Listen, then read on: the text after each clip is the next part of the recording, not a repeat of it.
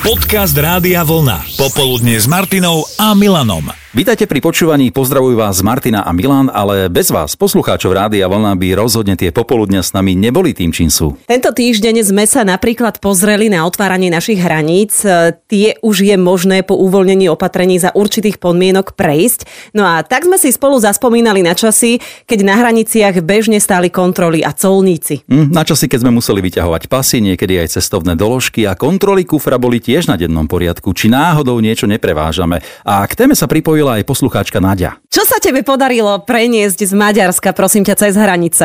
No v tom čase boli, a tam sa predávali veľmi pekné žakrové záclony, ktoré tuto ešte ten vzor uh, ani chýru, ani svichlo, mne sa to strašne páčilo, tak som si ten kúpila do bytu uh, záclonu, ale keďže som to chcela preniesť, tak som si to omotala okolo pása, mm-hmm. že teda, aby mi to nezobrali z kabele, no ale mala som na hranicách malú dušičku, lebo som sa bála, že keď ma zoberú na prehliadku, tak mám prúšvih, no ale nakoniec to dobre dopadlo a ešte, ešte som dostala aj požehnanie od solníka, ktorý pravdepodobne tiež čakal rodinku, že teda by mu to dobre dopadlo, aby som si na seba dávala pozor. Takže šťastlivá som došla na Slovensko domov aj so záclonou. Áno, porodila si doma záclonu. Áno, a mala som ho dlhé roky a vždy, keď som sa na ňu pozrela, tak som s úsmevom spomívala na to, že čo som vlastne zažila, aby som ju dostala na Slovensko. Výborne. Veľmi si ma pobavila týmto príbehom. A neboli to len záclony, ktoré písali vaše príbehy za bývalého režimu, výhodné bolo previesť aj svadobné šaty.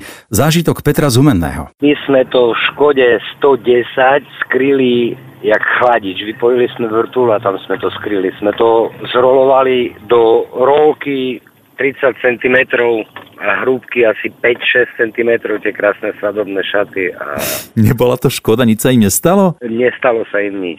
To sme boli ako s, so svojou nastávajúcou vtedy a so švagrom a ja som hovoril, že stačí do tášky nejaký nákup a dáme ich na vrch, že si to ako nevšimnú. No a oni si to všimli, tak nás vrátili späť, maďarskí colníci. Tak ste išli potom na iný hraničný priechod? Nie, na ten istý sme išli asi tak o hodinu, menili sa smeny a potom sa nám to podarilo a ešte z okolností colník poprosil, že či ho nezvezieme býval v ďalšej dedinke. Viesť pašovaný tovar aj s colníkom v aute, to je už iný level, ale tento týždeň priniesol aj ďalšie témy. Napríklad veľký vekový rozdiel vo vzťahu. Inšpirovaní sme boli speváčkou Madonou, ktorá sa pochválila svojim 26-ročným frajerom.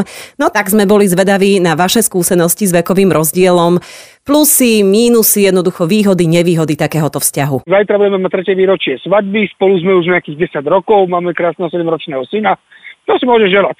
Mm, a manželka je mladšia, staršia? Staršia manželka je staršia do mňa, o 10 rokov. O 10 rokov staršia manželka. Áno, áno. A jej to nevadí, že si mladší? Nie, aspoň začal som nestažovať, tak neviem. A tebe, a tebe to tiež veľmi vyhovuje, že teda je staršia. Môžeme povedať, že koľko ty máš rokov? Ja 36, 36, čiže ona o 10 viac. 36, áno. Zase na druhej strane, že nie to také trošku lichotí, že e, je o ňu záujem e, u Tak to muža, áno. ktorý má o 10 rokov menej ako ona. Kto si No. koho stráži doma? Čo ja viem, my sme, my sme tak všetko spolu robíme. Žiarlivosť tam nie je ani z jednej, ani z druhej strany. Nie, nie, nie, nie. Taká, taká, taká zdravá, jak má byť vo vzťahu. Ja by som na, na čom nechcel ani keby čo bolo. Ale Nie, ani bohovi. To bol rozhodný Maťo a čo Alenka? No na to funguje 35 rokov v poriadku. To znamená, že kto je starší? Manžel O koľko? o 20.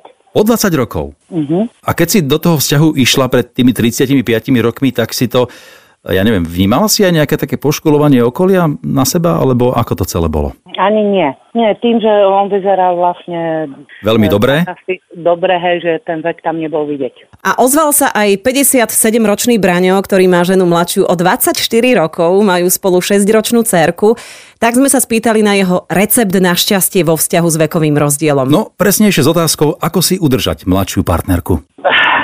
Na to vlastne recept nie je univerzálny, ale v podstate pozitívne myslenie, trošku športu, trošku sa uh, O seba starať? hľadiť, tak, tak, tak, a on to potom funguje. Jasné, čiže nakoľko sa cítiš tak mentálne?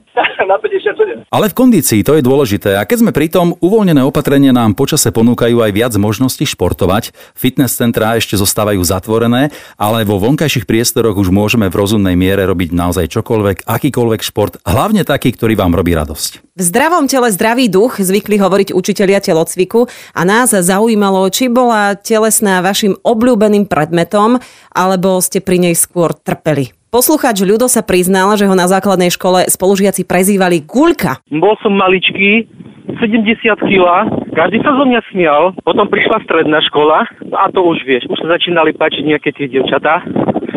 Tak čo spravím? Musím na sebe pracovať, nie? No, No, tak som začal s cyklistikou, ktorá mi doteraz trvá.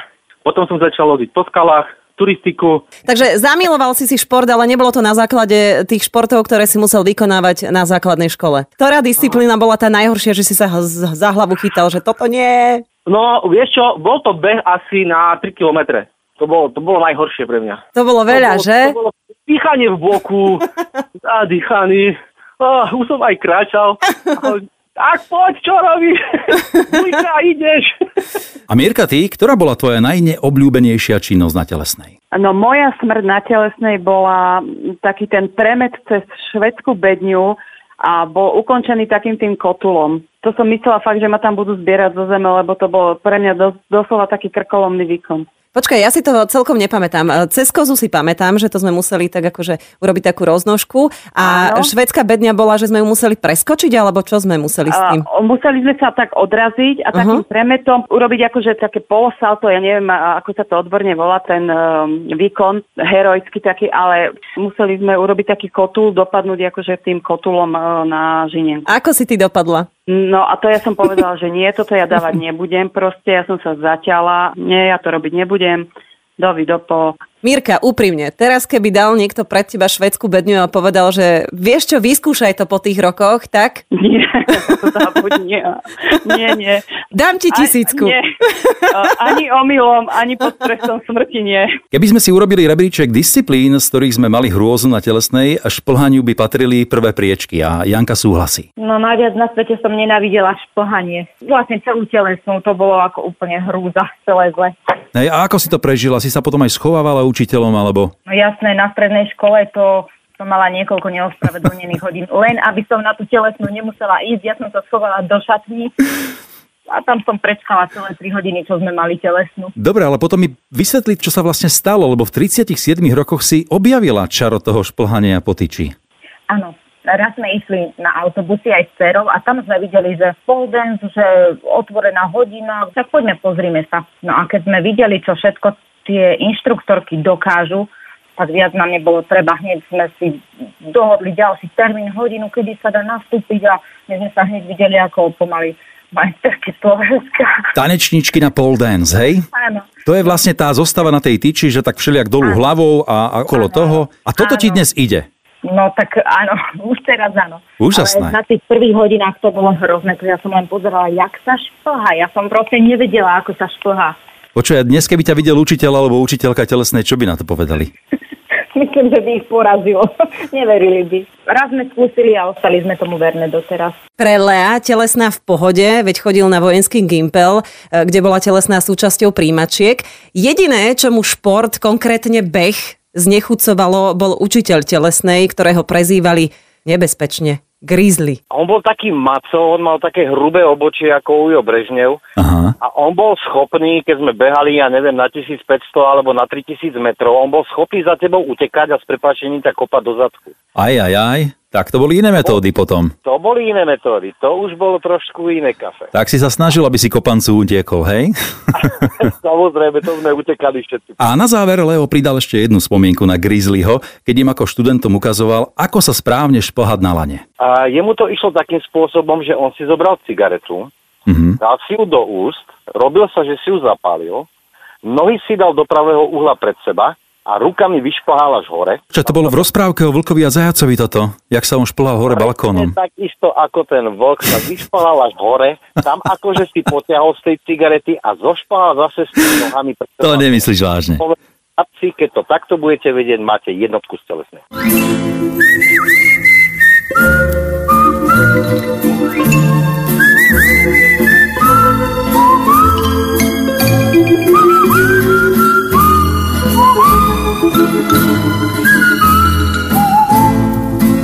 Popoludne s Martinou a Milanom.